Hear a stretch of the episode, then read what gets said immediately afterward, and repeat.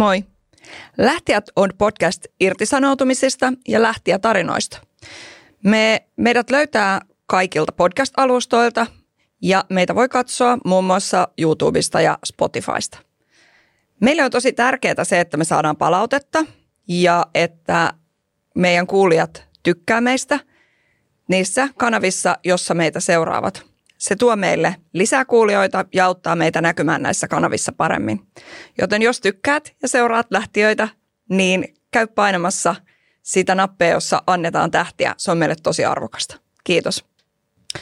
Tättärärää. Nyt meillä on tänään aihe, jota me ollaan suunniteltu ja jotkut meistä on pelänneet jo melkein vuoden päivät. Aiheena on myrskyn silmässä sairaalat ja terveydenhuolto. Hello Ulla ja Minna. Hello. Hän pelkää ainakaan. Niin. Mä tiedän ehkä kuka pelkää. Mutta no kuka joku pelkää? on tätä niin kuin per jakso aikaisemminkin, että sä taidat oikein tyytyväisenä istua siinä tuolissa. Hmm. Niin. niin. No, te tiedätte, että tämä on mulle läheinen aihe. Itsehän olen viettänyt lähes vuoden päivät yhdessä sairaalassa öö, lapseni kanssa ja ehkä katsonut tätä maailmaa vähän lähempää sillä tavalla kuin moni muu. Öö, tietenkin sitä kautta mulla ehkä on syntynyt erilainen välittäminen ja, ja ehkä niin kuin näkemys siihen, että minkälaisia työpaikkoja sairaalat on ja miten sitä soisi, että kun mä olen kokenut loistavaa terveydenhuoltoa, niin miten sitä to, soisi, että samanlaista voisi olla niin kuin mahdollisimman pitkään tulevaisuudessa mahdollisimman monelle suomalaiselle. Tai Anna, mä katson tätä siitä perspektiivistä, että mun äiti on siis sairaanhoitaja ja terveydenhoitaja, siis kouluttautunut mm. terveydenhoitajaksi, on jo siis jäänyt eläkkeelle. Ja sitten mun isän vaimo on lääkäri. Ää, ja sitten mun sisko on toimintaterapeutti, ollut lasten psykiatrisella pitkään. Ja tavallaan niin kuin koen jopa olevani vähän liian lähellä välillä niin kuin siitä perspektiivistä. Ää, on toki intohimoa, mutta ei kyllä ihan sillä tasolla kuin sulla. Mä koen jopa ehkä, että on joskus ihan hyvä olla hiljaa näistä asioista perhepiirissä, ei ikään sanomista. Ja mä taas katson tätä siltä puolelta, että onko meillä tästä mitään sanottavaa, että me ollaan kuitenkin aihealueella, joka ei ole kenenkään meidän ydinosaamista. Ja me, me puhutaan tässä podcastissa niin johtamisesta ja työkulttuurista, mutta et meneekö tämä sairaalat ja niin kuin, ä, terveydenhoito ympäristönä semmoiseen paikkoihin, että ei meidän kuulu näihin lähteä arvioimaan? No älä nyt, kun on marinoitunut siinä sairaanhoitaja, terveydenhoitaja, äidin ja, ja lääkäri äitipuolen ja sitten vielä siskon niin kuin maailmassa, ja. Niin jo. Onko tämä, että en ole lääkäri, mutta voi vilkasta? no niin, tämä on just se jakso. Mutta sitten sen lisäksi huomaatte kohta, kun me mennään näihin näihin mm. tarinoihin ja juttuihin, niin, niin siihen on ihan syy, miksi tämä on meille sopiva jakso. Ja eihän me nyt me ei varmaan mennä tähän missään niin kuin diagnostiikkaan ja onko väärin diagnosoitu, vaan vähän oikein diagnosoitu. Ja eikä mihinkään. Kyllä me niin kuin ehkä katsomme tätä nimenomaan organisaatiokulttuurisesta näkökulmasta. Mutta on tosi mielenkiintoista ja mä ainakin niin kuin odotan, odotan tätä ja, ja miten sä Liisa ehkä tuossa ennen kuin aloitettiin, pistettiin nauhoitukset päälle, niin sanoit sitä, että, että tässä on hirveän paljon samaa kuin missä tahansa organisaatiossa, niin mä todella odotan. Nämähän on organisaatioita loppujen lopuksi. Ai onko? No, ei, aivan. Kato, mä rupean löytämään täältä niin kuin jotain punaista lankaa, kun mä, mut on pakotettu tähän tuoliin istumaan ja puhumaan tästä aiheesta. Niin näettekö, että tullaan kahleissa? Joo, mutta siis mä on, mä oon niin kuin aktivisti minussa, niin kuin te tiedätte, että minussa asuu aktivisti, niin tämä ei ole ensimmäinen kerta, kun mä oon niin kuin täällä rillit nenällä ja avaudun aiheesta. Mä voin nyt niin kuin julkisesti myöntää, että 2015, kun oli kampanja – luovutaan lomarahoista Facebookissa, jota sponsoroitiin ja jota useampi ö, työ, työntekijäjärjestö kuvitteli EK masinoimaksi, niin se oli minä. Istuin syöpäsairaan lapseni sängyn vieressä ö, leikkauksen jälkeen, kun hän ei ollut hereillä kuin minuutteja päivässä ja masinoin tällaista kampanjaa ja tuin sitä omilla rahoillani. Ö, se loppui siihen, että mä sain ihan hirveän vihamyrskyn silmiini, koska mun luovutaan lomarahoista oli idealtaan sellainen, että annetaan ne rahat sairaanhoitajille. Mm. Ja mun mielestä on aika järkyttävää, että kahdeksan vuotta myöhemmin me ollaan tässä samassa suossa, että miten ihmeessä sairaanhoitajia, niin kuin, miten heidän työnsä arvostus näkyisi myös ö, taloudellisesti heidän omassa palkkapussissaan. Se on ihan totta ja tämä on, tää on, niin kuin, tää on asia, mitä niin kuin jaksaa ihmetellä – vuosi toisensa jälkeen, kun näitä keskusteluita käydään. Ja, ja tota, tekee kyllä aika surulliseksi myös, koska he tekevät tosi arvokasta työtä, mutta mennään jaksoon. Mennään. Hei, mutta siis me ei olla ainoat, jotka puhuu tästä, vaan mediahan on tota, revitellyt tällä viimeiset puolitoista vuotta. Ihan syystä. Ihan syystä. 15 vuotta. No mutta niin kuin tuntuu, että viimeisen puolentoista vuoden kyllä. aikana niin kuin kierrokset on käynyt niin kuin aika kuuvana tälleen post-korona-ajassa. Niin tota, mutta voiko tämä kaikki olla totta? Niin hypätään, hypätään siihen. Kysyin, meillä on tässä jaksossa kaksi asiantuntijaa. Meillä on itse asiassa ihan me, niin kuin tosi huikeat asiantuntijat. Meillä on asiantuntijoina ö, Turun yliopistollisen keskussairaalan eli TYKSin ylilääkäri, lääketieteen tohtori ja dosentti, palvelualueen johtaja, lastenveri- ja syöpäsairauksien yksikön ylilääkäri Minna Koskevuo mm-hmm. sekä sitten FCGltä häiriökysynnän erityisasiantuntija Hermanni Hyytiälä. Niin kuunnellaan ensin, mitä Minna Koskevuo sanoo tästä, kun kysyin, että onko tämä tilanne niin huono kuin media antaa ymmärtää. Nyt täytyy muistaa, että sairaaloiden tilanne tällä hetkellä ei välttämättä ole niin huono. Meillä on paljon paljon hyvää nykyisessä terveydenhuollossa Suomessa, niin kuin Pohjoismaissa, niin kuin länsimaissa. Lääketiede on ihan valtavasti mennyt eteenpäin. Meillä on mahdollisuuksia tutkia, hoitaa, lähettää erinäköisiin keskuksiin, mikäli meillä omat osaamistaidot tai välineet ei riitä. Me konsultoidaan paljon. Me ollaan Suomessa useissa sairaaloissa aivan aallon harjalla, mitä tulee lääketieteen tasoon. Tilannetta toki hankaloittaa sairaaloissa se, että meillä on ilman muuta hoitajista pulaa ja se on ollut se pullonkaula tässä toiminnassa. Erityisesti tämä näkyy operatiivisella puolella, missä esimerkiksi leikkaussaleja konkreettisesti on jouduttu niin sanotusti sulkemaan tai ne on poissa käytöstä. Eli me voitaisiin käyttää meidän terveydenhuollon järjestelmää paljon tehokkaammin ja niillä resursseilla ja välineillä ja tiloilla, mitä meillä on, jos meillä olisi riittävästi osaavaa henkilökuntaa tai ylipäätänsä riittävästi henkilökuntaa. Ja tämä on se asia, mihin tulisi panostaa siihen työhyvinvointiin ja työntekijöiden pysymiseen ja, ja, ja sitouttamiseen, siihen toiminnan kehittämiseen ja työssä pysymiseen. Ilman ihmisiähän terveydenhuolto ei toimi. Me ei voida kaikkea koneellistaa tai siirtää roboteille tai, tai automatisoida, digitalisoida. Eli terveydenhuolto tarvitsee osaavia ihmisiä. Mun mielestä tosi hyvä puheenvuoro ja mä jään niin itse miettimään, että aika monta vuottahan on puhuttu siitä, että meillä on lääkäripula ja lääkäriä, lääkäriä ei kouluteta riittävästi. Heitä ei saada – esimerkiksi niin tuonne tonne kasvukeskusten ulkopuolelle, mutta hirveän vähän on puhuttu ennen kuin just niin kuin sä mainitsit mm. viimeisen puolentoista vuoden aikana siitä, että meillä ei ole riittävästi hoitajia, koska se hoitaja, no kaikki tietää, että hoitajien työ on kuor, kuormittavaa, resursseja ei ole riittävästi, eli ihmisiä ei ole riittävästi, mikä tarkoittaa sitten, että ne ihmiset, jotka siellä on, on hirveän paineen alla. Mutta miksei siitä puhuta? Että niitä hoitajia tarvitaan lisää, niille hoitajille pitäisi maksaa isompaa palkkaa. Et jotenkin tässä tämä niinku, vähän tämä kahden kerroksen väki ajattelu, ja saatan olla tosi radikaali nyt tässä kommentissa, niin on se, että se lääkärihuoli on ollut, mutta ne hoitajat on unohdettu. No ai, ai kahden kerroksen vä- väki todella vahvasti. Mm, mm. Että kyllä mun mielestä itse asiassa Suomen Kuvalehdessäkin oli sellainen juttu, jonka eräs näistä haastateltavista pingas mulle, jossa käydään läpi se tavallaan hoitajatyön historia ja miten tavallaan se niin kuin ensimmäinen vaihe on ollut vähän sellainen, niin kuin, että naisetkin saavat tulla töihin. Mm. Ja sitten siihen niin kuin tähän asenteeseen on rakentunut se hoitajatyön arvostuksen puute Suomessa. Ja tästä meillä on tavallaan tarinakin, että mihin se sitten johtaa. Mutta kyllä näissä tarinoissa toistuu just se, että kun hoitajia ei ole riittävästi arvostettu, mikä näkyy siinä palkkauksessa ja siinä, että ne, se palkkahaitari, mitä sä niin kuin kokeneena hoitaneena pystyt sitä omaa tulotasoasi nostamaan, on tosi pieni, niin kyllä se näkyy siinä hoitajien saatavuudessa – ja näissä meidän haasteissa, mitä meillä tällä hetkellä ja on. se on sen takia, että vaan pelkästään, että hoitajia ei koulutettaisi tarpeeksi, vaan enemmän se, että ala johtamiskulttuuri, työkulttuuri on sellainen, toki just se palkkatasokin sellainen, että kyllähän ihminen voi äänestää jaloilla ja vaihtaa työpaikkaa, vaihtaa kokonaan alaa ja toisaalta ne taidot, joita sitten taas niin kuin terveydenhoitoalan osaajilla on, niin lääketeollisuus, ää, niin kuin monet muut tämmöiset diagnostiikka mm. ja muut niin kuin teollisuuden alat, niin hehän arvostaa sellaista osaamista. Mm. Tiedän, että tällä hetkellä monissa tämmöisissä paikoissa niin myyjän profiiliin niin haetaankin just sitä no konkreettista osaamista. Hei, onko mitään parempaa niin kuin mm. taitoa opetella ihmisen kohtaamista kuin hoitajatyössä, missä sä näet, missä sä näet mm. tosi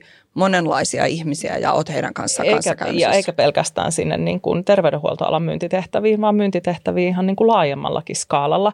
Ja mä tartun vielä tuohon, mitä sä Ulla sanoit, että ei, enkä tarkoittanut sitä, että ei kouluta tarpeeksi. Varmaan ehkä koulutetaankin, mutta hoitajahan siirtynyt jo vuosia ulkomaille paremman palkkauksen perässä, inhimillisemmän työkulttuurin perässä. Ja sitten he siirtyy tosiaan niin kuin muihin, muihin tehtäviin. Että se pako siltä, niin kuin ovi, taka-ovi käy. Ja vielä ehkä se pako, jos me puhutaan vielä, niin me puhutaan julkisesta terveydenhoidosta, mm. eikö vaan tässä?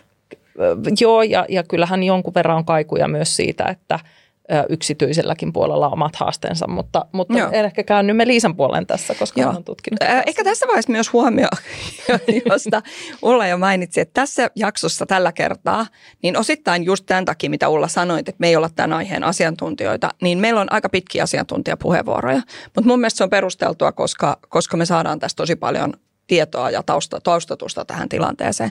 Mennään seuraavaksi siihen, mitä Hermani Hyytiälä sanoo tästä sotepalveluiden tilasta.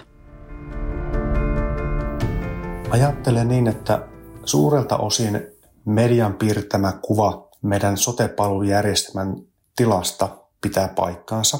Ja minun näkemys on se, että sotepalvelujärjestelmä kärsii niin kutsutusta kiireisen ravintolan oireyhtymästä, jossa samanaikaisesti asiakkaiden näkökulmasta palvelun saatavuus heikkenee, organisaatiossa työn määrä kasvaa jatkuvasti ja kustannukset nousee.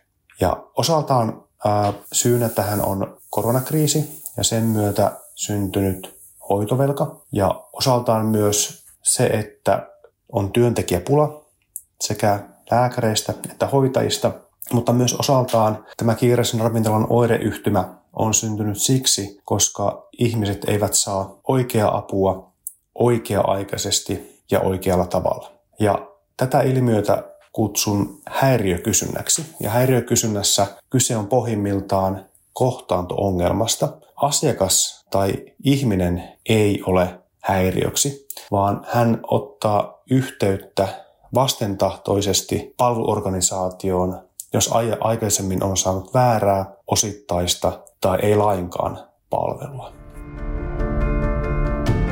Tuossa tota, Hermanin kommentista tulee mieleen se, että kun Herman nyt viittaa tuohon ja vertaa tähän ravintolaan, niin tulee mieleen, että, että meillä varmaan myös niin kuin tuolta terveydenhoitopuolelta puuttuu sellaisia kiireisen ravintolan ää, työrooleja, joita siellä on. Esimerkiksi niin kuin, ää, keittiön ja front of the housein välissähän on semmoinen kuin expo, joka katsoo sen, että mitä sieltä niin kuin keittiöstä tulee ulos ja miten se viedään tavallaan asiakkaalle.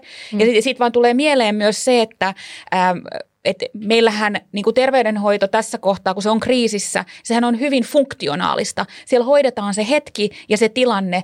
Itselläni tässä muutamia viikkoja takaperin ää, niin ää, meni selkä tosi pahasti ja niin pahasti, että mä joudun kutsumaan tota, niin, niin, ää, pelastuspartion paikalle, jos, jotka niin kuin nosti mut tosi vahvojen kipulääkkeiden avulla paareille ja vei mut tota, niin heräämöön tonne tota, ensiapuun.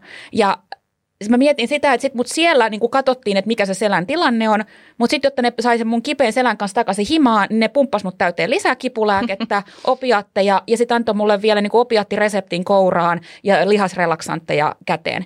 No mullahan se nyt oli ihan noidannuoli, joka nyt lähti sitten ihan lepäämällä ja niin kuin kipulääkkeillä. Mutta jos mietitte sitä, että siinä olisi yhtään mistään isommasta kiinni, niin tota, aika silleen vaan in and out ja funktionaalisesti se mä, homma no mä, voin, mä otan tästä sen verran koppia, että, että, että ähm, 12 vuotta sitten mulla oli juuri tämmöinen tilanne selkä äärimmäisen kipeä ja pitkään. Ja, ja sain niitä reseptejä kyllä niin, niin paljon, että, että olin sitten ihan höyrypäissä, niin, niin kuin menin koko kesän. Kunnes lopulta monen lääkärikäynnin jälkeen, eri, siis sekä yksityisellä että julkisella puolella, en päässyt magneettikuviin. Mitä tapahtuu? Vasen jalka meni alta, se halvaantui. hermo oli niin pahasti puristuksissa, sairaala-ambulanssilla magneettiin äärimmäisen paha välilevyn pullistuma leikkaukseen ja oli tosi lähellä, ettei mennyt kävelykyky puoleen vuoteen. En kävely muuta kuin kepeillä. Opettelin kävelemään uudestaan, koska vasen jalka roikku. Ja silloin kieltämättä kävi mielessä, että miten tämä olisi voitu estää – ja siis se oli tosi lähellä piti tilanne niin kuin kaiken mm. kaikkiaan. Mm. Terveestä ihmisestä, 35-vuotiaasta ihmisestä olisikin tullut ihan Mä, ihan mä lopetan tämän mm. tuohon vielä mm. pointin, että miksi mä puhuin siitä niin kuin Expon roolista, mm. niin ehkä sillä tavalla enemmänkin, että et, et sen tuossa tilanteessa, missä se on tämä niin terveydenhoito, niin meillä ei ole tilaa katsoa sitä niin kuin ihmistä ja sitä kokonaisuutta. Ja toisaalta emme voida sitä varmaan tällä hetkellä niiltä ylikuormittuneilta ihmisiltä odottaakaan. Mm. Kyllä. Mä sen verran nappaan hei tuosta kiinni. Mä tiedän, että Liisa, Liisalla oli käsi pystyssä. Mutta iso haastehan on se, että meillähän äh, sehän ei ole pelkästään sairaala tai terveyskeskus, joka näitä asioita hoitaa, vaan siellä on paljon muitakin tahoja, jotka, jotka liittyy tähän. Ja haastehan on juuri tämä, että jos me katsotaan, että ravintolassa kaikki on saman katon alla, mutta täm, tämmöisessä terveydenhuollossa, sairaanhoidossa ne ei kaikki siellä saman katon alla, ne on aika siiloutuneita. Ja ongelmahan on se, että se tieto ei kulje oikealla tavalla näiden eri tahojen välillä, joka aiheuttaa sitten niin sanotusti, että pallot tippuu tuolien väliin äh, tai faili mailit, potilastiedot tippuvat äh, äh, sinne tuolien väliin ja se niin kuin ikään kuin se asiakkaan polku ei ole yhtenäinen, joka aiheuttaa sit sitä nyt mä, nyt, mä, nyt mä puutun tähän, kun mä mm. ajattelin siis ihan vaan, jatkakaa ihmeessä, mutta mä haluaisin kuulijoita varten tässä vaiheessa selittää, mitä tämä kiireisen Joo, kerro ravintolan oireyhtymä, miten, mikä, mikä, mikä se on ja mitä se tarkoittaa. Mm. Hermani kertoo siitä tota, toisessa klipissä, mutta, mutta pointtina on siis se, että kun ihmiset menee ravintolaan, ja just tämä, ehkä tässä nousee tämä Expon rooli, tulee konkretisoitua samalla hyvin. Niin äh, ihmiset menee ravintolaan vaikka viiden hengen seuroa, he tilaa ruoan, niin sitten kun se ruoka tulee typä, pöytään, niin se ei olekaan sitä, mitä piti olla. Sanotaan vaikka, että joku on tilannut ö, ruoan kasviksilla eikä ranskalaisilla, mutta tuleekin ranskalaiset. Ja joku on sanonut, että hän, hän on allerginen vaikka pähkinöille, mutta siellä onkin pähkinöitä ja niin mm. edelleen. Ja nyt se keittiö on saanut nämä ruoat kerran ulos. Mutta ne ruoat meneekin takaisin sinne keittiöön ja se keittiö joutuu niitä samoja annoksia ruveta tekemään uudestaan, mm. koska jossain oli joku kämmi. Ja nyt kun sieltä tulee seuraavat ihmiset sisään, niin tämä niin kuin kertautuu joka kerta, että jos se keittiö on tavallaan jos se keittiö ei pysty ratkaisemaan sitä ruoanlaittoa kerralla, niin jokaisesta sisään tulevasta asiakkaasta tulee useita pyyntöjä sinne keittiöön, mikä tarkoittaa lisää raaka-aineita, lisää miestyötunteja ja niin mm. edelleen. Ja tämä on se ongelma, jolloin niin kuin tavallaan, ja tässä tullaan just tähän, mitä tekin sanoitte, että kun ihmiset hoidettaisiin kerralla kunnolla ja pysähdyttäisiin siihen, ja myös sille, koska terveydenhuollossa on myös niin, että myös sen asiakkaan täytyy olla sitä mieltä, että asia on hoidettu. Että mm. hän ei jää epäilemään, että, että, että olisiko mut pitänyt hoitaa toisin. Niin tavallaan kun näin tapahtuu, niin se ihminen ei enää kuormita sitä järjestelmää pyytämällä lisää. Mm, kyllä. Mitä siellä niin kuin taustalla sitten tapahtuu? Mistä tämä häiriökysyntä ja muu johtuu? No äh, mennään siihen tuossa kohta. Äh, mennään kuitenkin siihen, toi Hermanni puhuu myös siitä, että miten tämä häiriökysyntä vaikuttaa työhyvinvointiin. Niin mennään mun järjestyksessä, tämä tulee nyt seuraavaksi, niin me päästään kohta kiinni näihin tarinoihin. Joo. On ilmeistä, että häiriökysyntä heikentää työhyvinvointia ja organisaatiossa on hyvin erilainen tilanne, jos häiriökysyntä on esimerkiksi 70 prosenttia tai 12 prosenttia.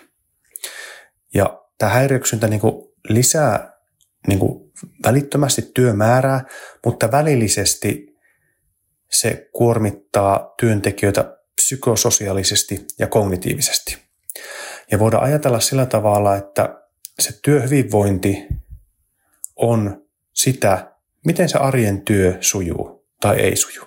Ja jos esimerkiksi häiriökysyntää syntyy tosi paljon, niin erilaisten virheiden jatkuva korjailu saattaa niin kuin johtaa tämmöiseen kärttyisään tai kyynistävään niin kuin puurtamiseen. Ja jos, jos niin kuin arjen työssä ei välttämättä ole tämmöisiä niin kuin onnistumisen lataavia kokemuksia. Eli tämä häiriökysynnän niin kuin näkökulma antaa niin kuin minun mielestä uuden näkökulman esimerkiksi niin kuin sote-palvelujärjestelmä tai sote-alalle, että, että miten niin saataisiin enemmän sitä pitovoimaa sinne arjen työn äärelle sote-ammattilaisille, Ja tosiaan niin kuin häiriökysynnän niin kuin vähentäminen on mielestäni keskeinen keino parantaa sitä pitovoimaa ja, ja samalla myös sitä niin kuin parantaa sitä niin kuin ihmisten jaksamista sillä or- organisaatiossa.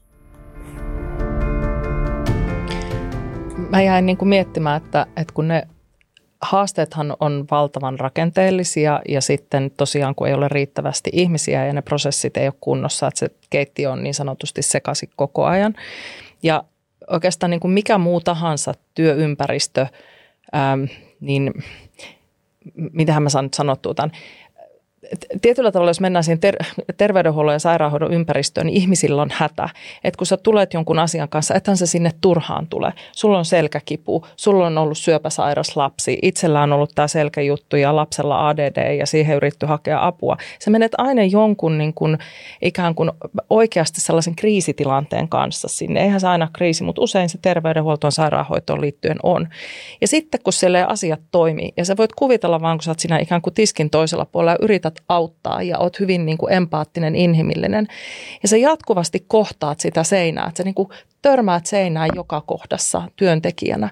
Täytyyhän se olla niin kuin siis aivan äärimmäisen kuormittavaa ja kohdata sitä ihmisten hätää mm. joka päivä ja sit sitä, ettei voi auttaa. Kyllä, ihan varmasti. Ja se nousee monia hoitajien tarinoissa esiinkin, että tavallaan ne asiat, joista se työn ilo syntyy on just siitä, että sä pääset auttaa asiakkaita. Mm. Se kääntöpuoli on, että jos se onnistuu siinä, niin se kuormitus on tosi rankka.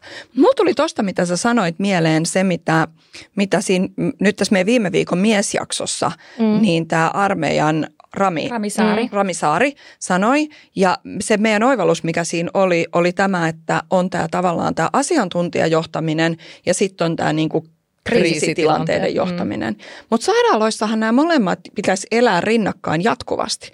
Että sulla olisi tavallaan sitä taustalla tapahtuvaa valmistautumista niihin kohtaamisiin, joka on asiantuntijatyön johtamista.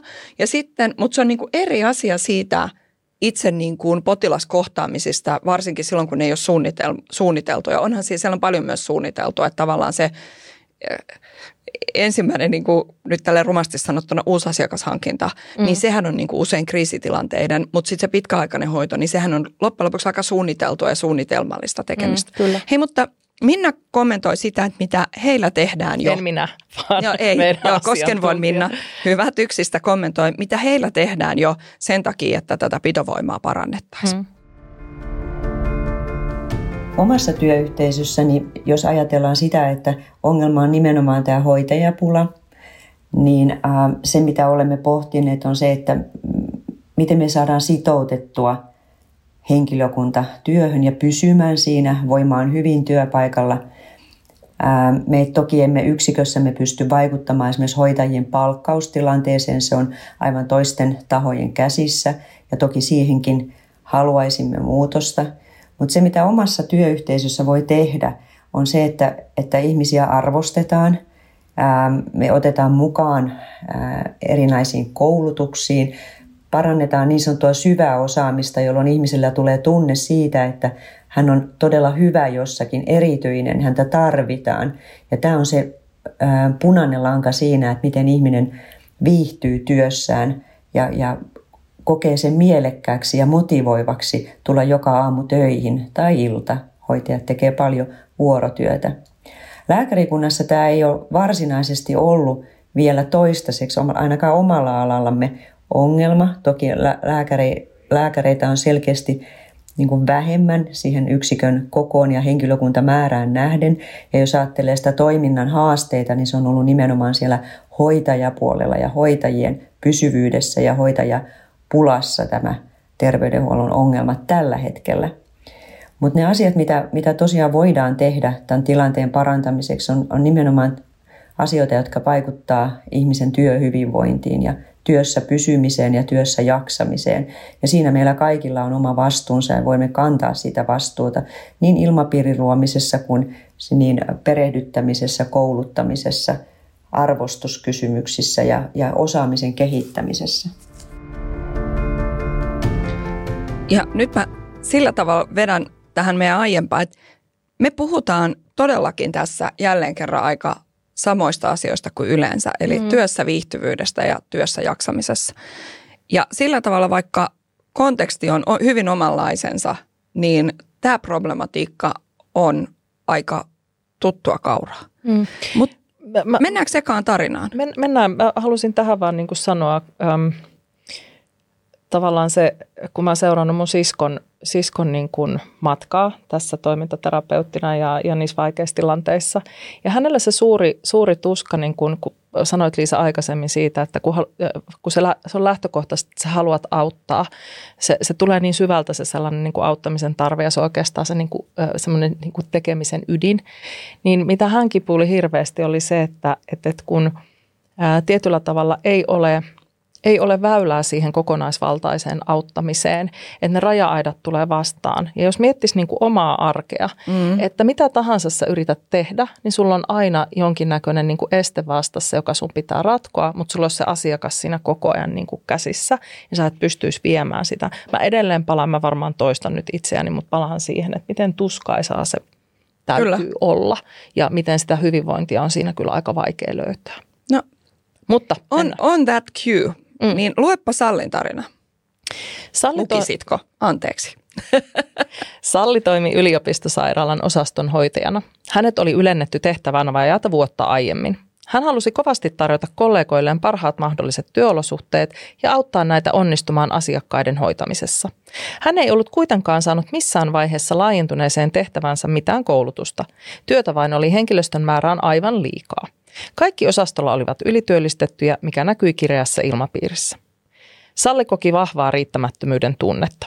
Työpäivän jälkeen hänen, hänen omaa tuntoaan kouraisi riittämättömäksi jääneiden asiakkaiden kohtaamiset. Eräänä päivänä Sallille tarjottiin mahdollisuutta nousta vastaavaksi osastonhoitajaksi. Sallia arvelutti oma osaaminen, mutta toisaalta innosti mahdollisuus vaikuttaa koko osaston työn sujuvuuteen vieläkin enemmän. Työmäärä moninkertaistui. Hän teki työtä osana neljän hengen tiimiä, jonka jokainen jäsen teki moninkertaisen työmäärän virallisiin työtunteihin nähden. Alaisia oli 140. Edelleen Salli ei saanut mitään koulutusta, vaan jäi aivan yksin selviytymään tilanteesta.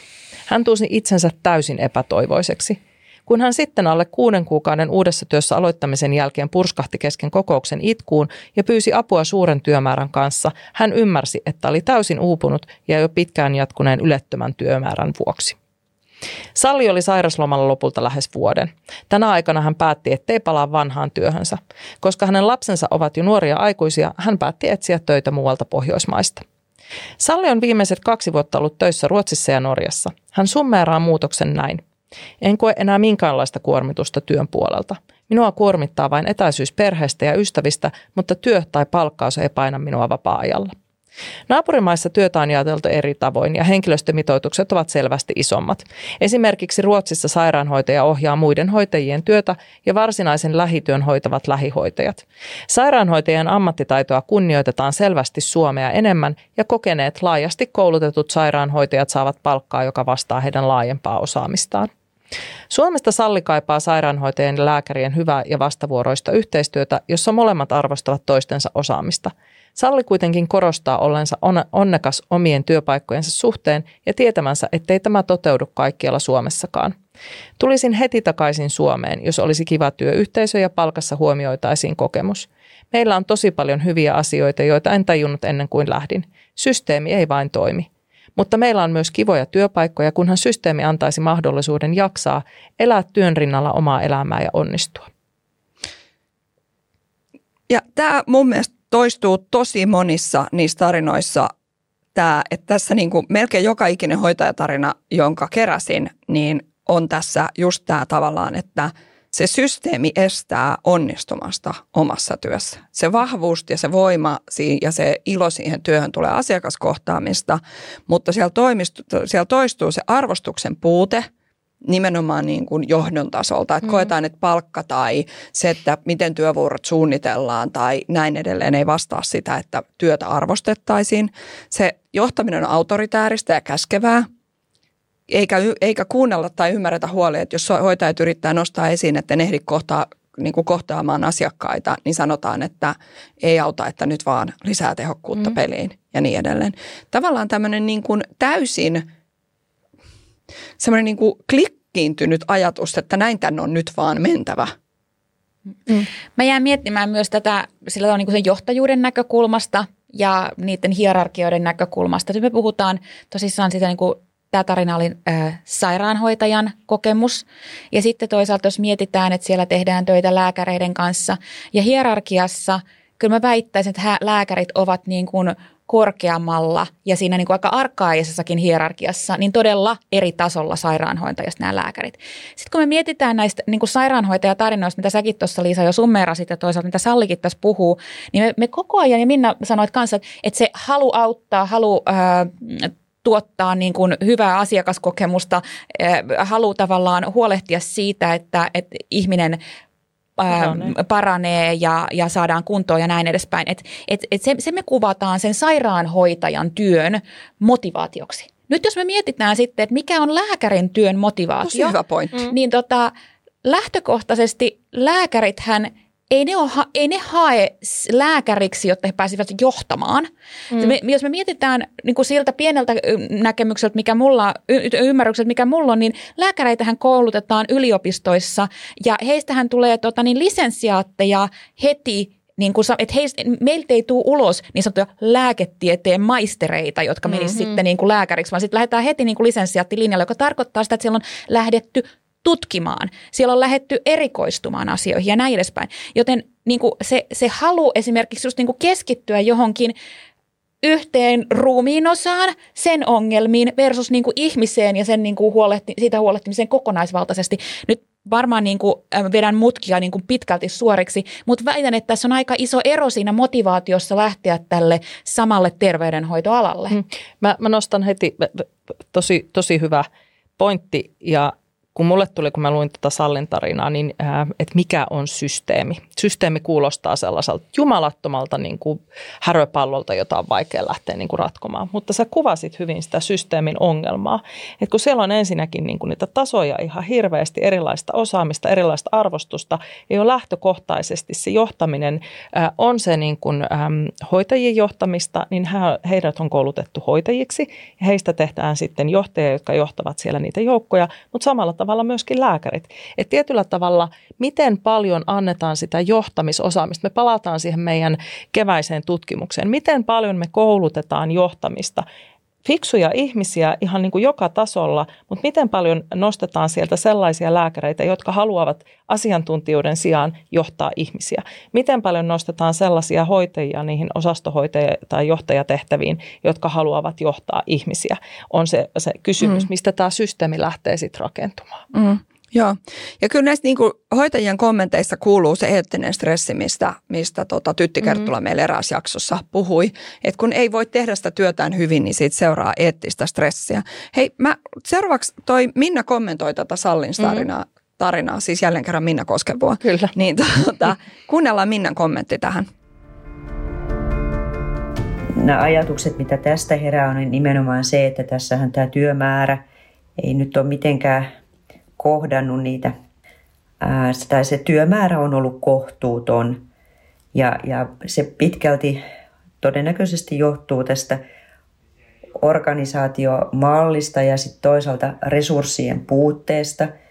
Nämä yksiköt on liian isoja, liian paljon alaisia ja toisaalta se, että tuntien tuon sairaalamaailman, niin meillä on aika paljon kaikkea sellaista, mikä uuvuttaa, eli se byrokratia, erinäköiset kirjaamiskäytännöt, raportointikäytännöt ja muut. Eli suhtautuisin niihinkin jonkin verran nyt kriittisesti, että onko se kaikki aivan välttämätöntä. Meillä on toki hyvinkin toimivat potilastietojärjestelmät noin lähtiä päälle, mutta niiden kanssa on, on tätä tahmeutta – ja hidastusta ja tehottomuutta myöskin havaittavissa, mutta ennen kaikkea se, että, että onko kaikki raportointi aina niin välttämätöntä, että voitaisiinko asioita tehdä mutkattomammin, kohtaamalla ihmisiä ää, suoraan kasvokkain keskustelemalla, vai, vai vaaditaanko aina sitä jatkuvaa kirjallista selvitystä, jonka jonka työmäärän alle sitten ihmiset uupuu. Toki tässä on varmasti paljon muustakin kysymys, mutta ennen kaikkea siitä, että, että tämä, on, tämä resurssointi on ollut täysin vajaata. Nämä on liian isoja nämä yksiköt, liian paljon työtä yhdelle ihmiselle. Ja toisaalta se, että semmoista tiettyä liukumaa voisi myöskin ajatella, että, että työhyvinvointi voi olla paljon paljon kiinni siitäkin, että miten paljon ihminen pystyy itse vaikuttaa siihen työn kuvansa ja työaikatauluihin. Eli hyvin pienilläkin teoilla pystytään vaikuttaa siihen, että ihminen voi paremmin. Että jos näyttää siltä, että työmäärä on kohtuuton, sitä pystyisi, täytyisi pystyä jakamaan. Ja sitten toisaalta esimerkiksi liukuvat työajat, osittainen työn tekeminen, esimerkiksi 80 prosenttinen, jolloin ihminen saa esimerkiksi määräaikaisesti tehdä pikkusen kevyemmin sitä työtä, kunnes sitten kokoaa voimiansa taas jaksaakseen sitä tehdä täydet 100 prosenttia. Eli tämmöistä tietynlaista liukumaa ja pehmeyttä toivoisin myöskin tähän sairaalamaailmaan.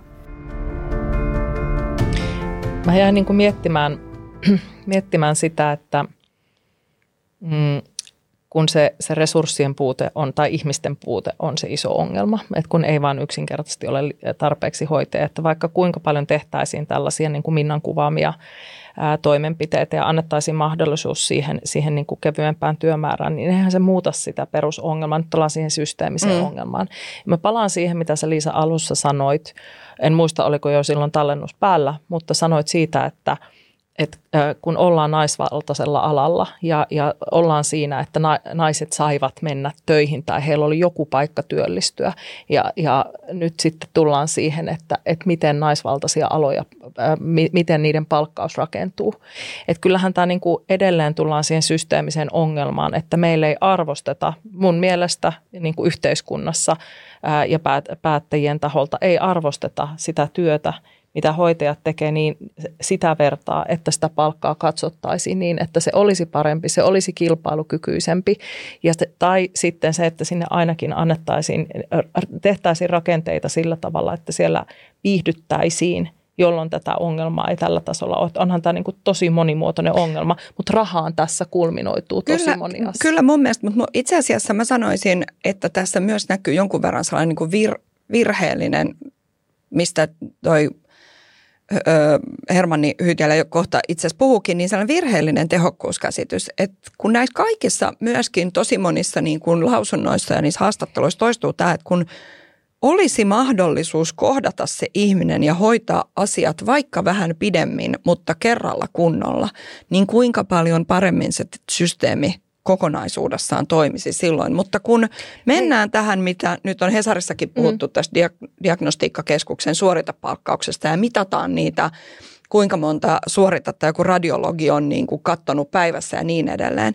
Me päästään tämmöiseen tilanteeseen, jossa ikään kuin kun, kun asiakkaana ovat ihmiset ja ihmisten keholli, niin kuin keholliset vaivat tai sairaudet tai muu tällainen – niin sähän et voi yhteismitallistaa niitä. Kun kyllähän sä niin kuin ymmärrät, että vaikka nyt jossain labrassa, niin jonkun näytteen te, niin kuin käsittely kestää kolme päivää, kun sitä pitää jotenkin kultivoida jossain ja jotain muuta. Ja jossain toisessa Toisessa paikassa joku näyte hoidetaan muutamassa minuutissa, siitä otetaan ne tarvittavat testit ja niin edelleen. Mm. Mutta silti sä niin laitat ne kaikki silleen, niin kuin, että kaikki suoritteet ovat samanarvoisia ja sitten saat bonareit siitä, että kuinka monta tällaista näytettä sä kuittaat.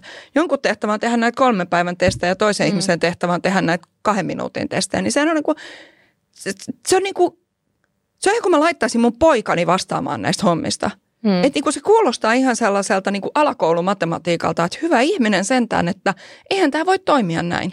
Nyt pitäisi olla ne karvahatut. Koska Nyt kyllä niin karvahattu ka- ka- se on niin kuin karvat, se, karvat heiluu. ullaa?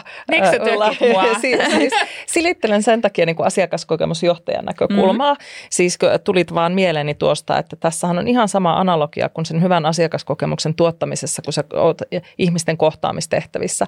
Että sulla on lupa – siinä kohdassa viedä ne asiat sillä tavalla mm. eteenpäin ja mahdollisuus viedä eteenpäin, että se hyvä kokemus syntyy. Mm. Jos sulla on vain sääntöjä tai sellaisia mittareita, jotka ohjaa sua ihan väärää suuntaan, niin valitettavasti sitä saa mitä mittaa ja silloin se ei ole se asiakas tai ihminen keskiössä. Mm. Mm. Mutta kyllä mä niinku sen kanssa nostan esiin, että ää, me ei olla missään jaksossa koko näinä neljänä kautena puhuttu rahasta näin paljon ei edes niin kuin kompensaatiojaksossa, niin kuin, anteeksi, rahasta ollaan puhuttu palkasta. Mm. Me ei ole puhuttu näin paljon missään. Ja kun me tiedetään meidän, miksi me lähdemme tutkimuksesta, että palkka ei edes ole se suurin syy ihmisillä lähtee, vaan sitä ennen vielä on huono johtaminen, mm. niin tämä on jännä, jännä juttu tämä ala ja aihe, että tämä keskustelu kulminoituu Mut tähän palkka, palkkataso on tosi matala. Niin, palkka ei ole ongelma silloin, kun se on riittävän ko- mm. hyvä nythän kyse on siitä, että ihmiset ei voi esimerkiksi pääkaupunkiseudulla asua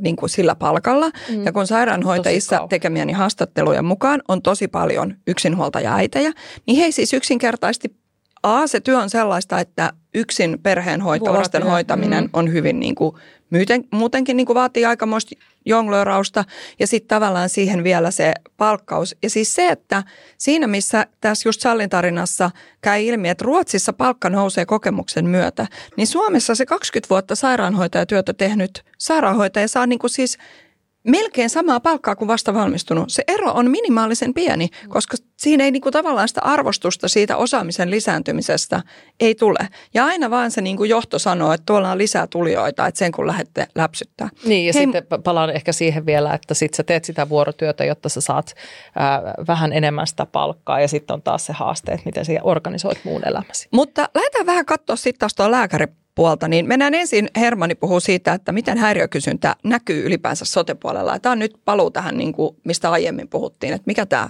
homman nimi oikein on.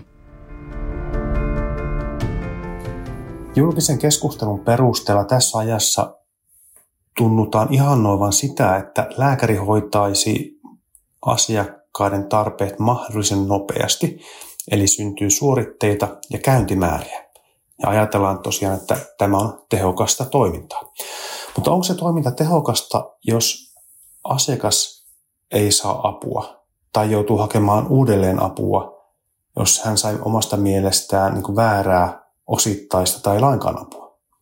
Esimerkiksi, ja toivotko sinä esimerkiksi, että asiasi hoidetaan niin kuin pikaisesti muutamassa minuutissa, vai haluaisitko sellaista niin yksilöllistä ja rauhallista neuvontaa, jossa koet, että sinut kohdataan? Ja palvelutapahtuman niin onnistumisen arviointi ei tosiaan niin riitä vain asiantuntijan näkemys, koska palvelutapahtumassa on mukana aina kaksi eri osapuolta, asiantuntija ja asiakas. Asiakas voi ottaa uudelleen yhteyttä, jos hän kokee, että häntä ei kohdattu oikealla tavalla, vaikka aiemmin olisikin saanut apua ongelmaansa.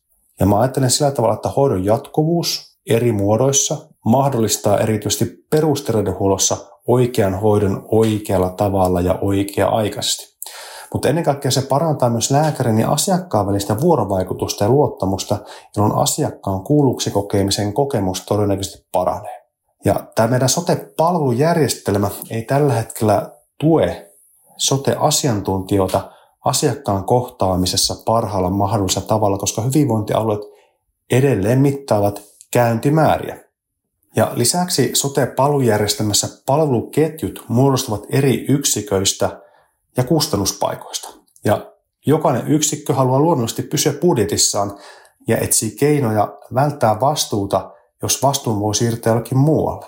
Ja näin toimimalla ihmiset tulee vähän niin kuin vahingossa kustannustekijä, eikä välttämättä kukaan ota sitten kokonaisvastuuta ihmisen elämäntilanteesta. Ja järjestelmä synnyttää niin kuin ajan myötä salakavalasti tämmöisen organisaatiokeskeisen ei kuulu meille kulttuurin.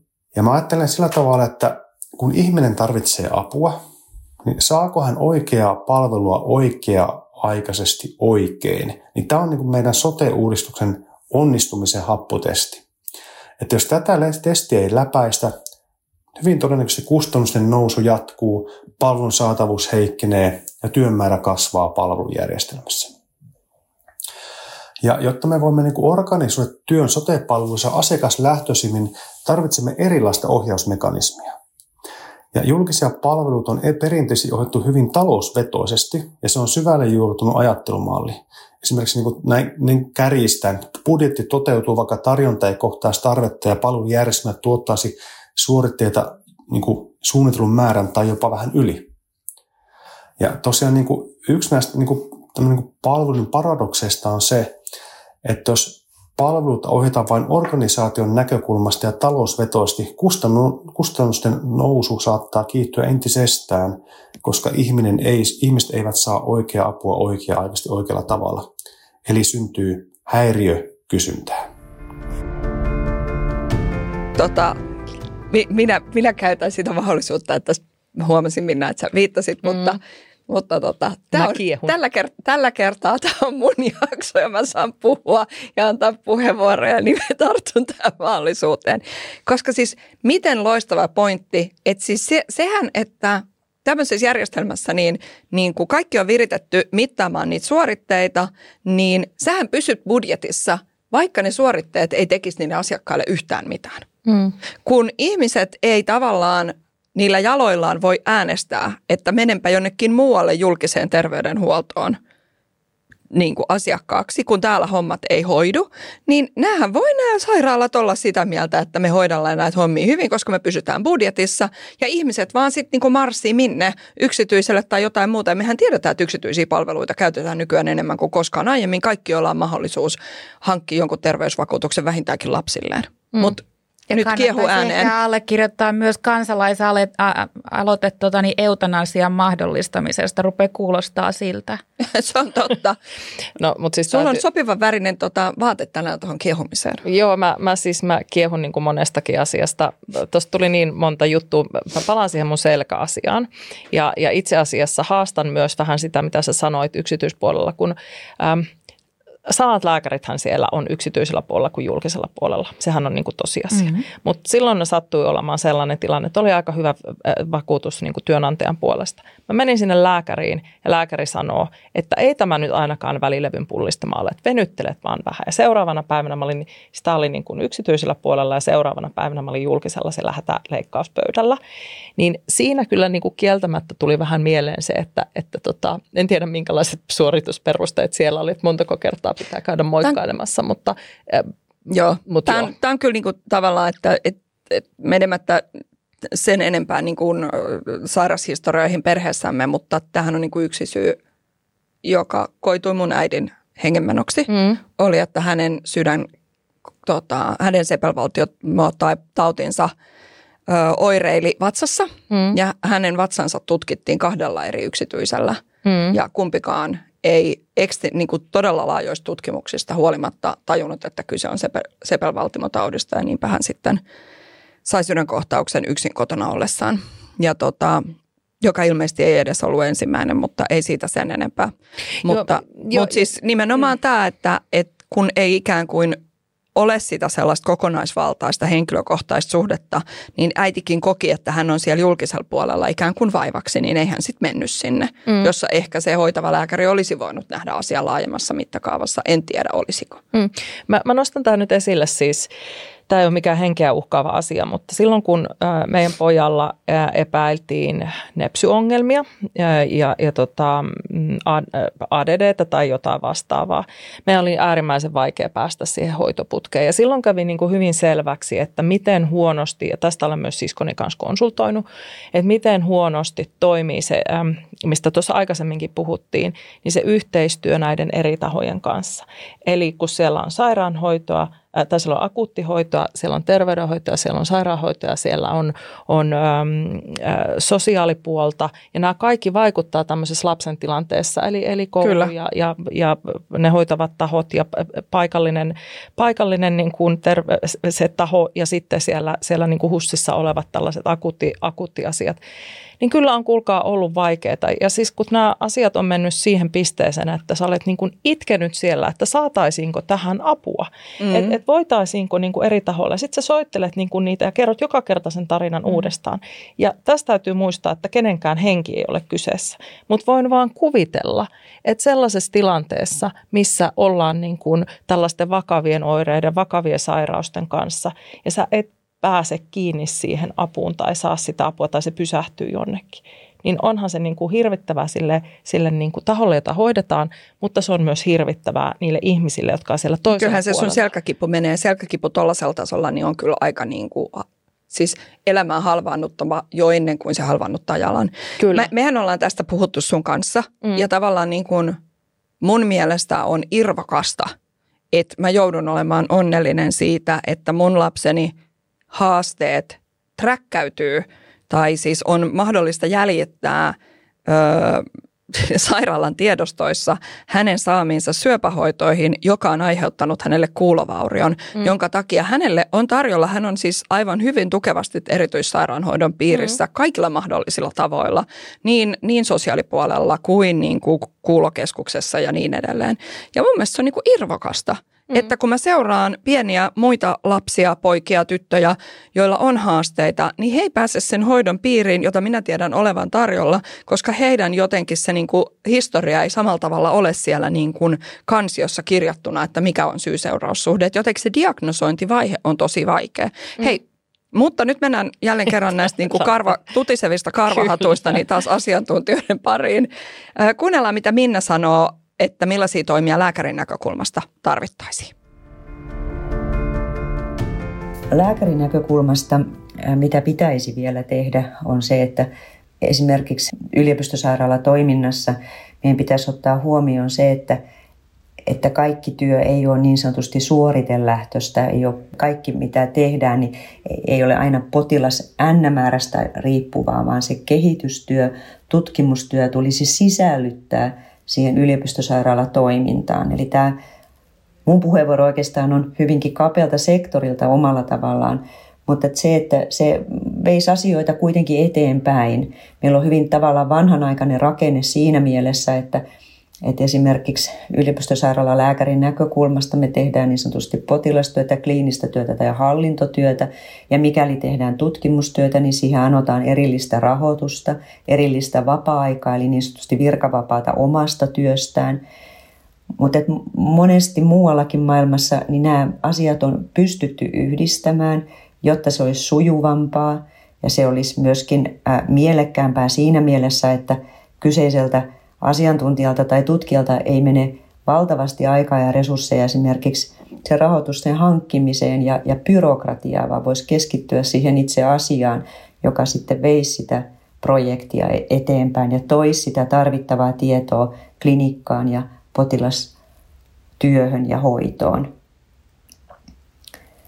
Eli nämä olisivat asioita, mitä, mitä olisi kehitettävissä ja toisaalta se, että miten työnantaja esimerkiksi suhtautuu tämän tyyppiseen tekemiseen, missä on, on, on erilaisia sektoreita, eli tätä tutkimusta, hallintoa, potilastyötä, niin työnantaja pystyy myöskin omalta osaltaan vaikuttaa siihen, että nämä rajapinnat on, olisi ikään kuin pehmeämpiä, se byrokratia olisi helpompaa, eli, eli ei tarvitsisi ikään kuin vääntää näistä, näistä asioista, vaan ne, ne soljuisi ja sujuisi myöskin työnantajan näkökulmasta helpommin. Tähän liittyy tämmöinen jännittävä asia, koska tota, mun päässäni on ihan oma, oma tota, tietopankkinsa liittyen lastensyöpiin, niin voin kertoa, että lastensyöpäpotilaista 60 prosenttia saa tällaista kokeellista hoitoa sen takia, että kyseisellä alueella hoitojen kehittyminen on niin hirveän mm. nopeata. Ja nyt jos ajatellaan, että lääkärit joutuu erikseen hakemaan virkavapaa tai rahoitusta päästäkseen näihin tämmöisiin hankkeisiin mukaan, niin se vaikuttaa suoraan siihen hoidon laatuun ja siihen, että ja varmasti lastensyöpä ei ole ainoa osa-alue, jossa hoidot kehittyy tällä hetkellä, kun ö, geneettiset hoidot ja niin edelleen kehittyy hirveät, va, hirveät vauhtia ja me ymmärretään sairauksia yhä, yhä paremmin, niin tosi monella lääketieteen alalla hoitojen kehitys on tosi nopeaa. Ja suoraan niin kuin nämä kliiniset tutkimukset vaikuttaa suoraan siihen, minkälaisia tuloksia me saadaan tietyillä alueilla siitä hoidosta. Mm. Ja sitten on tämmöistä, niin kuin katsotaan taas johtamisen näkökulmasta taas niin kuin erikoistyönä, vaikka se parantaa suoraan sitä hoitolopputulosta. Niin a- aika erikoinen se, mutta mennään sitten tähän Panun tarinaan, joka on Ulla lääkärin tarina. Panu valmistui lääkäriksi vuonna 2016 ja lähti valmistuttuaan erikoistumaan kirurgiksi, mistä innostui opiskeluaikanaan kuin yllättäen. Panu melkein kokee, että kirurgia valitsi hänet. Panu on pian valmis kirurgi. Panun työ erikoistuvana lääkärinä on todella vaativaa. Hänen työviikkonsa ovat tyypillisesti noin 60 tuntisia ja päivystysvuorot ovat erityisen kuormittavia – Päivystysvuorossa työskentely voi kestää jopa 26 tuntia, jolloin normaalin työpäivän päälle lisätään vielä noin 18 tuntia. Viikonloppupäivystysten jälkeen ei jää aikaa levolle, sillä seuraavana päivänä on jatkettava tavallisia työtehtäviä. Päivystysvuorossa Panu kohtaa jatkuvasti kiirettä ja vastuuta. Hän usein työskentelee syömättä ja pitämättä taukoja. Jos kollega on lomalla tai sairaana, Panu ja hänen kollegansa joutuvat paikkaamaan toisten työvuoroja. Joskus Panu on tehnyt jopa yli 80 tunnin viikkoja, mikä on sekä selve- terveydelle haitallista että työaikalain vastaista. Anteeksi, minun on pakko pysäyttyä tähän ja todeta vaan, että työaikalaikki ja terveys ja sitten vielä niin kuin potilasturvallisuus, mutta Joo. näin. Hmm. Ähm, nämä kohtuuttomat työkuormat ovat johtaneet väsymiseen, melkein uupumiseen.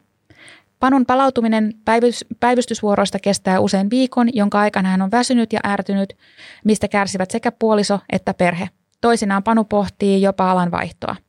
Huolimatta näistä haasteista Panu tuntee työnsä merkitykselliseksi ja hän on saanut tarjouksia muilta aloilta, jotka tarjoisivat parempaa palkkaa ja kevyempiä työviikkoja, mutta hän on päättänyt pysyä nykyisessä roolissaan.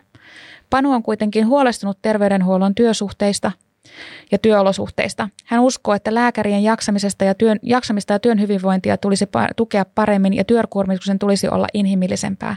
Hän toivoo, että tulevaisuudessa lääkärille tarjotaan mahdollisuus työskennellä kohtuullisemman työviikon puitteissa ja osallistua aktiivisemmin perheen arkeen.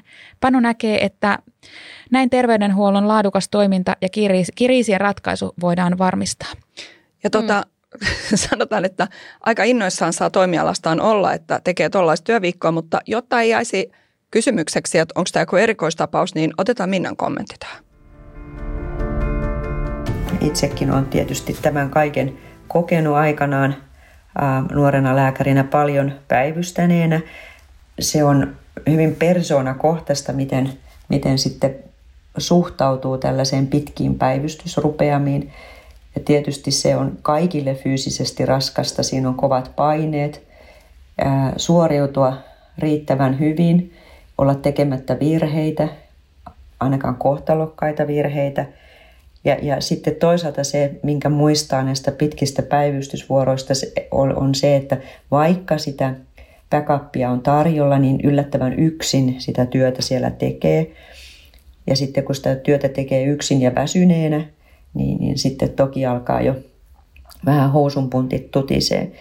Mutta tämä on hyvin haastava yhtälö, että nuori lääkäri, pitkät päivystysrupeamat, aina väsynyt, perhettä kotona, niin, niin se, että mitä tälle asialle voisi tehdä, niin nyt on tietysti tehty tämä uusi päivystysuudistus, että nykyään nämä nuoret erikoistuvat lääkärit hän on vapaalla ennen sitä päivystysvuoroa ja he on myöskin vapaalla päivystyksen jälkeen. Toki he sitten mitä ilmeisemmin jonkin verran palkassa menettää, mutta että sitten tätä vapaa-aikaa on tullut selkeästi lisää. Itse en ole enää nuori lääkäri, joten en voi nyt omakohtaisesti kommentoida, että onko se auttanut asiaa, mutta näin sivusta seuranneena ja seniorina seuraan, seuraan että mielestäni nuoret lääkärit jonkin verran paremmin voi tällä hetkellä. Että kyllä tälle asialle jotakin on yritetty tehdä.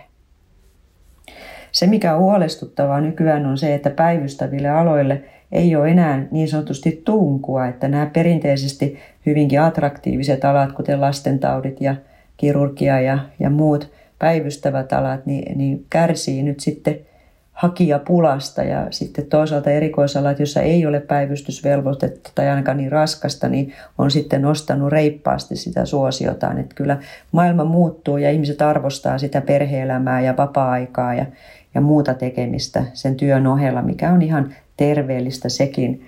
Mutta jonkinlainen balanssihan tähän täytyy saada, että, että me saataisiin myöskin näille muillekin aloille, eli päivystäville aloille, ihmisiä hakeutumaan ja toisaalta myöskin pysymään siellä ja jaksamaan ja voimaan hyvin.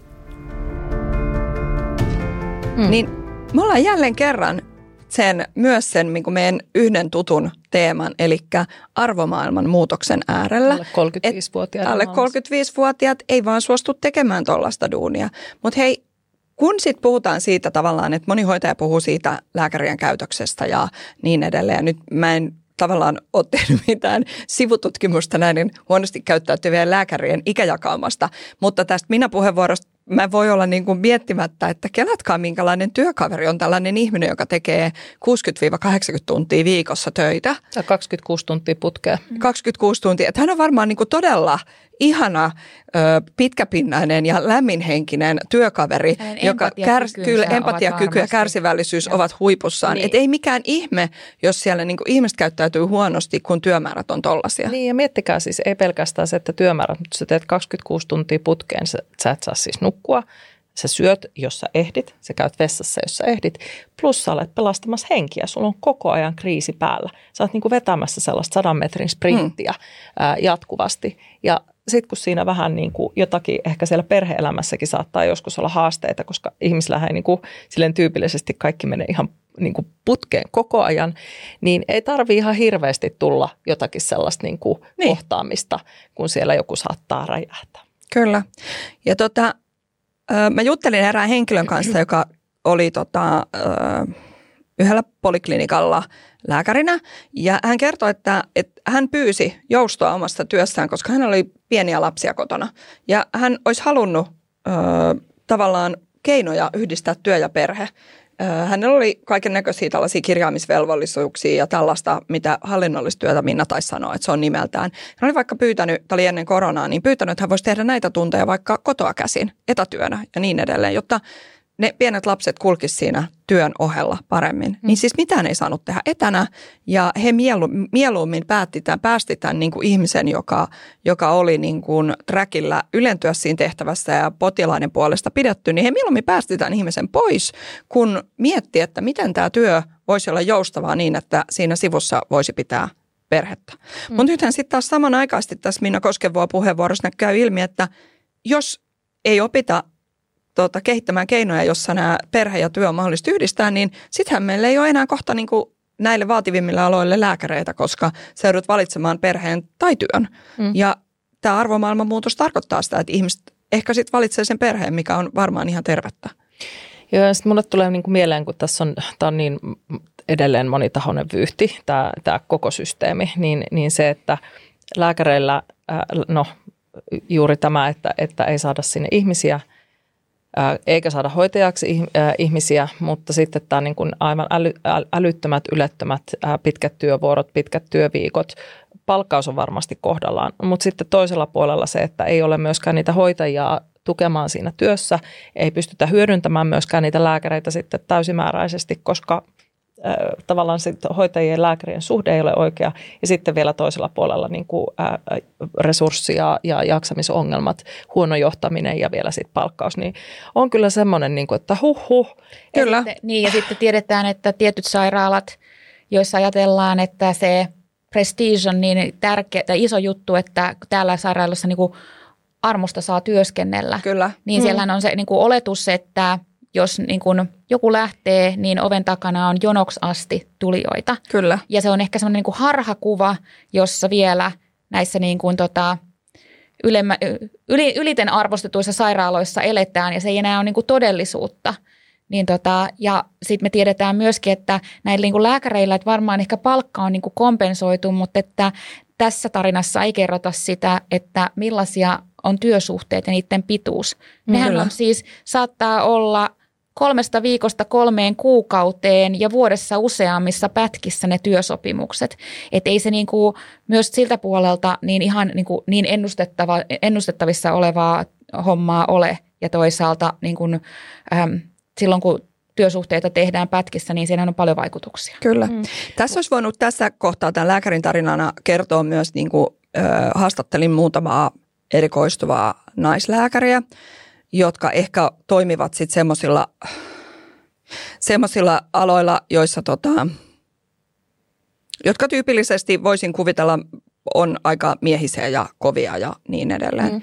Ja ihan oma, oma sivujuonteensa olisi tähän, tähänkin jaksoon tullut sitten tästä niin kuin naislääkäri, mieslääkäri, tuli tästä sun prestiisijutusta mieleen, että tämä niin kuin koko tämä, että miten näitä nuoria ihmisiä, varmaan myös miehiä, nämä nyt sattuu olemaan, mutta miten siellä tavallaan se se johtaminen sit näissä tämmöisissä paikoissa, joita ajatellaan, että nämä on näitä tällaisia yli-ihmispaikkoja, niin, niin millaista se johtaminen on ja miten näitä ihmisiä siellä kohdellaan, niin se, on, se olisi niin kuin ihan oma jaksoaiheensa, koska se on kyllä niin kuin toksista johtajuutta pahimmillaan ja niin kuin oikeastaan kaikkien puolelta, että sulla ei oikein niin kuin juurikaan ole siellä välttämättä ystäviä. Siellä voi tavallaan ne muut erikoistuvat olla sellainen niin kuin dog eat dog, tällainen niin kuin keskinäinen kilpailu, että kuka saa niitä, niitä vähäisiä tunteja, mm-hmm. jotain, niin kuin, jotain joka, joka oikeasti kehittää sun osaamista ja niin sellaista tekemistä ja, ja tämmöistä. Että se on niin kuin ihmeellistä nokkimisjärjestystä. Ja sitten kun nämä usein on nämä, sairaalassa meillä on eläkevirkoja, niin, niin edelleen, niin sitten tavallaan se systeemi tavallaan tukee sellaista, että ei siellä ole kenelläkään mitään syytä parantaa sitä tekemistä. Mm. Ja mä nostaisin tähän vielä sitten sen, että, että kaikessa tässä meidän täytyy muistaa, että nehän ei yksittäiset, yksin yksittäiset ihmiset tee sitä työtä, vaan siellä tehdään sitä työtä tiimissä. Ja jos sä mietit sitä, että, että sen lääkärin tai lääkäritiimin, johon liittyy sitten hoitajia, erilaisia hoitajia, niin heidän pitää pystyä myös luottamaan siihen, että se prosessi toimii. Kun ollaan siinä kriisitilanteessa, sehän on hyvin tarkasti määritelty, Kyllä. että kuka tekee mitäkin. Ja vaikka siellä olisi minkälaisia klikkejä, vaikka siellä olisi minkälaisia ää, ikään kuin arvostusongelmia, siinä vaiheessa kun sulla olisi potilas pöydällä henkitoreissaan, niin sun pitää luottaa siihen, että jokainen meistä tekee sen oman ää, leiviskänsä. Ja toki niin kuin ei vaan kriisitilanteessa, vaan muulloinkin. Mm. No sitten on tällainen, mä vielä tota, koska mä oon siis puhunut todella monen ihmisen kanssa, niin kuin ehkä huomaa, niin ehkä vielä viimeiseksi tähän loppumetreille nostan esiin tämmöisen, mikä on myös mediaan päätynyt, tämä, tämä HUSSin niin kuin HUSSin ja muiden tehojen, mutta HUSSin nyt on mediassa ollut eniten, niin mm. tämä tehojen tilanne ja leikkaussalien tilanne ja tämä, että meillä riittää rahaa rakennuksiin ja apotteihin ja muualle, mutta sitten näiden hoitajien palkkoja ei niin kuin pystytä nostaa, mutta samanaikaisesti kun meillä on hoitajapula – niin me tiedetään, että, että mä tiedän ainakin kolme yliopistollista sairaalaa, missä mä oon puhunut, että hoitajat tekee tällaisia niin kutsuttuja hälyvuoroja. Hälyvuoro on semmoinen, jonne sä saat niin kuin viimeisen, onkohan se viimeisen vuorokauden aikana niin kuin sellaisen kutsu, että nyt jos tuut hälyvuorolle, niin sä saat aivan niin kuin jäätävät ylityökorvaukset, koska meidän on pakko saada, vaikka nyt on jotain niin kuin hyvin kriittisiä funktioita, mm-hmm. niin meidän on pakko saada tänne ihmisiä. Ja täällä on siis hoitajia, jotka tekee niin kuin kaksi kolminkertaisen kuukausipalkkansa sillä, että ne tekee näitä hälyvuoroja.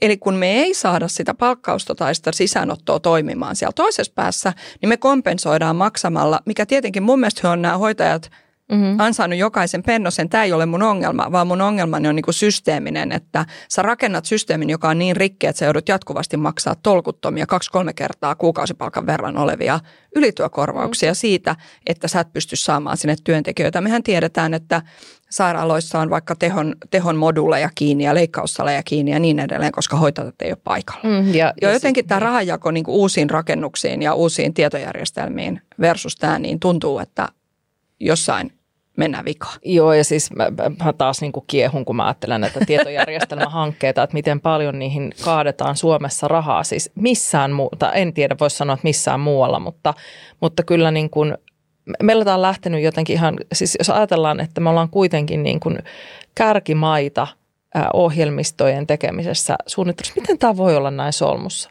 Miten meillä voidaan kaataa sellaisia määriä rahaa johonkin, joka ei sitten kuitenkaan toimi, josta saadaan ihan valtavasti palautta. Mutta ei mennä siihen. Siitäkin voisi tehdä oma jakso. Tota, nyt kaiken tämän tutisemisen jälkeen, niin Ulla tämä rupeaa olemaan kohta ohi. Meillä on kaksi asiantuntijapuheenvuoroa. Kuunnellaan nämä ja sitten paketoidaan, paketoidaan setti. Kuunnellaan ensin. Hermanni vielä vetää yhteen sen, miten häiriö kysyntä syntyy tästä meidän ikään kuin ajattelutavasta. Häiriökysyntää syntyy, koska me hahmotamme palveluiden tuloksellisuutta valmistavan teollisuuden mukaisesti, eli mittaamme käyntimääriä, ja samanaikaisesti organisoidumme professio- ja valtarakenne keskeisesti. No miten tästä, tästä häiriökysynnän ilmiöstä saadaan koppi? Oppia. Mä ajattelen, että tässä tarvitaan niin kuin sote-palvelujärjestelmän yhteydessä kolmea eri näkökulmaa. Ensimmäinen on niin kuin se ohjauksen näkökulma, eli miten me varmistetaan se, että tota, meidän palvelujärjestelmässä ei synny niin kuin osa-optimointia. Ja, ja, ja että se niin kuin ohjausmekanismi olisi sellainen, joka rohkaisisi vaikuttavuuden mittaamiseen, eikä pelkästään käyntimäärien mittaamiseen. No toinen näkökulma on se, että miten me varmistamme sen, että palveluiden tasolla on aitoa moniammatillisuutta, on hoidon jatkuvuutta, erityisesti perusterveydenhuollossa, niin kuin palvelurakenteen etulinjassa ja yleisesti niin kuin sekä SO- että TE-puolishoidon jatkuvuutta. Ja sitten se arjen työ, esimerkiksi niin kuin lääkäreiden vastaanottoajat olisivat sellaisia, että ne ei olisi vakioituja 20 minuutin mittaisia vastaanottoaikoja, että ne tavallaan tarpeen mukaan joustaisi aina kun mahdollista. No sitten se kolmas näkökulma on se, että miten me varmistetaan se, että asiantuntijalla on osaaminen ja tahto kohdata ihminen kokonaisena hänen omassa elämäntilanteessaan. Ja kaikkia näitä kolmea näkökulmaa tarvitaan, jotta häiriökysynnän ilmiöstä saadaan koppi. Ja tälleen tätä koko problematiikkaa Hermani kuvaa, eli me tavallaan ollaan tota, muodostettu systeemi, joka, ja nyt just tämä Minnan, Minnan tällainen erikoinen kompleksi systeemi, joka on vähän niin kuin vaikea taistella. Mm. Me ollaan luotu systeemi, joka ei oikeastaan tee oikeat asiaa tai optimoi oikeaa asiaa. Mm. Hän on sillä tavalla niin kuin, vi, en voi sanoa, mutta tähän mehän silleen tullaan niin kuin semmoiseen klassikkoon. James Heskett on kirjoittanut semmoisen artikkelin kuin Service Profit Chain. Hän on tehnyt sitä jo niin kuin mun mielestä 90-luvulla ja, ja ehkä se kuuluisin artikkeli oli Harvard Business Reviewssä joskus 2000-luvun alkupuolella tai 2010-luvun kieppeli, jotain sellaista, niin se hänen pointtinsa niin kuin ihan siis yksityisen sektorin yrityksille oli, että, että se hyvä palvelukokemus nimenomaan siis palvelubisneksessä, mitä, mitä terveydenhuoltokin on, syntyy siitä, että ö, työntekijät voivat hyvin, jolloin he voivat optimaalisella tavalla auttaa asiakasta ja ne työntekijät pystyy kohtaamaan ne asiakkaat, kuuntelee heitä ja niin kuin joustamaan sen asiakkaan tarpeisiin ja sitten tavallaan myös keskitytään siihen, että asiakaskokemus on hyvä. Ja mun mielestä me ollaan tässä tosi samanlaisen äärestä. Me niin kuin johdetaan tätä väärin. Mennään sitten vielä siihen, saanko mitä... Sanoa, saanko mä sanoa vielä? Kun nyt on mediassa myös ollut tapetilla tosi, tosi isosti kaikki niin kuin sote-uudistukset ja muuta, niin, niin ei niin kuin voi olla ajattelematta, että kun me niin kuin tietyllä tavalla jotenkin niin kuin – aina kun pitäisi jotain isompaa korjata, me vähän niin kuin kiilotetaan pintaa tai siirretään vähän palikoita toiselle, mutta se niin kuin ydin ei muutu, sitä ydintä ei korjata ja niitä ydinhaasteita ei korjata. Et ei voi niin kuin muuta olla ajattelematta kuin, että, että mä en oikeasti henkilökohtaisesti usko siihen sote-uudistuksen niin kuin, ää, muutosvoimaan. Ää, se vaan niin kuin vähän kiillottaa pintaa ja tekee vähän erinäköisiä ikkunoita siihen taloon, mutta, mutta se mitä siellä talon sisällä tapahtuu, mitä kellareissa tapahtuu, mitä komeroissa tapahtuu, niin ne asiat ei muutu. Ja mä oon niin kuin itse kyllä tosi huolissani siitä, mihin suuntaan ollaan menossa, eikä pelkästään siinä, että saadaanko me hoitoa. Varmasti sitten taas vakuutusyhtiöt ja kaikki yksityinen puoli on kär, kärkkäänä tuolla niin kuin tarjoamassa meille asioita, mutta se, että, että miten meidän ihmiset voi, hmm. miten meidän ää, nämä, nämä työntekijät, jotka siellä on, niin miten he voi ja mihin he tulee siirtymään tulevaisuudessa töihin. Koska jälleen kerran Ullan alle 35-vuotiaat haastattelemat ihmiset, niin he haluavat parempaa työelämää. Tämä on loistava silta myös siihen, mitä Minna Koskevoa vetää yhteen siitä, että millaisia toimia me tarvitaan isossa kuvassa. Isossa mittakaavassa tarvitaan toki poliittista tahtoa terveydenhuoltoon panostamiseen. Se on ehkä se kaikkein isoin asia tässä. Ne on poliittisia päätöksiä, paljon ähm, rahoitusta allokoidaan terveydenhuoltoon, äh, minkälaisia ähm, organisatorisia muutoksia tehdään, niin kuin nämä isot sote-muutokset ovat. Eli se on tämä niin sanottu big picture tässä koko terveydenhuoltojärjestelmässä – ja niin raakaa kuin se onkin, niin, niin paljon, paljon tähän toimintaan nimenomaan vaikuttaa se, että mikä sen toiminnan resurssointi on.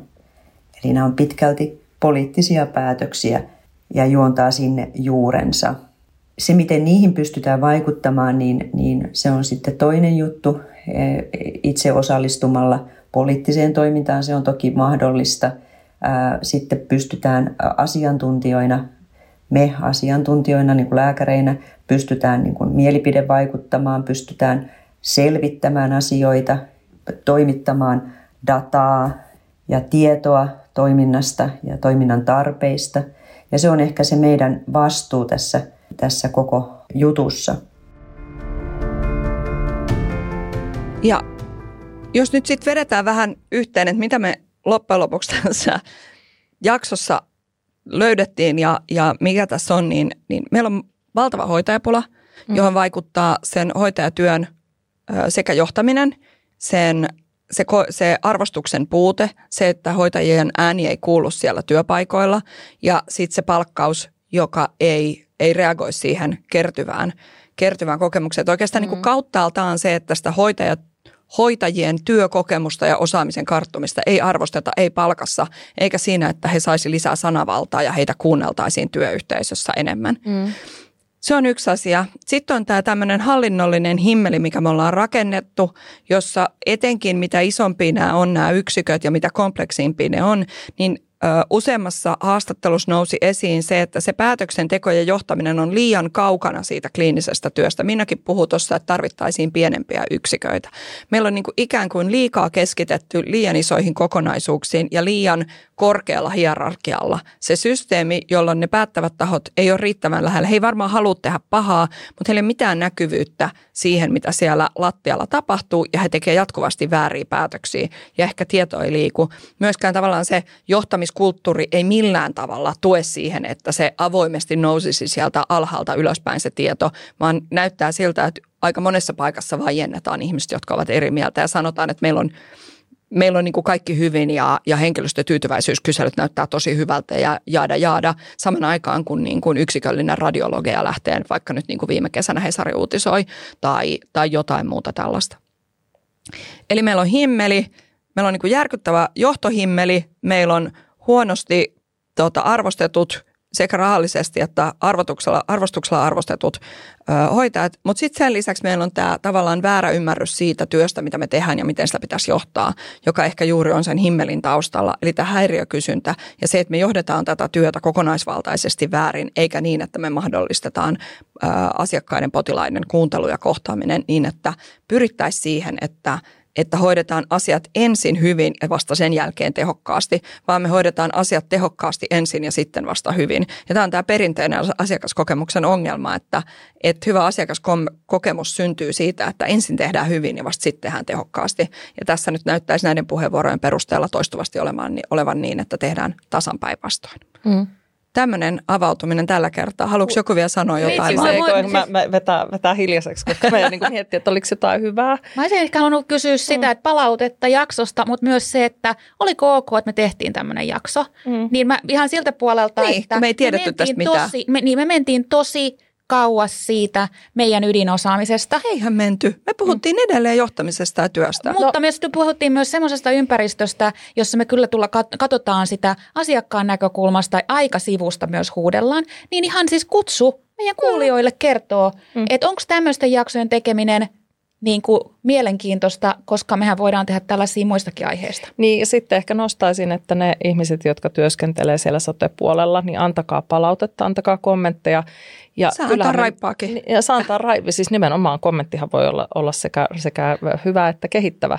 mutta myöskin sitä, että, että, että ähm, onko tässä aiheessa jotakin, mitä haluaisi vielä käsitellä enemmän. Me mielellään kuullaan niitä asioita. Mä mm. tiedän, että sä tykkää tästä, mutta me mielellään käsitellään tätä lisää ja eri näkökulmista ja, ja jutellaan ihmisten kanssa. Ja muitakin julkis, julkisen puolen as, niin, aloja. Että meillä niin kuin on ollut myös opettajia ja niin edelleen. Että meillähän on moni, moni laittaa, että koska te otatte tämän aiheen käsittelyyn, niin kannattaako näihin julkisen puolen kysymyksiin meidän tarttua vai jätetäänkö ne muille? Mm, toisaalta nyt, jos niistä ei kukaan puhu, niin... Ei niistä kukaan puhu. puhu. Niin, Joo. nimenomaan.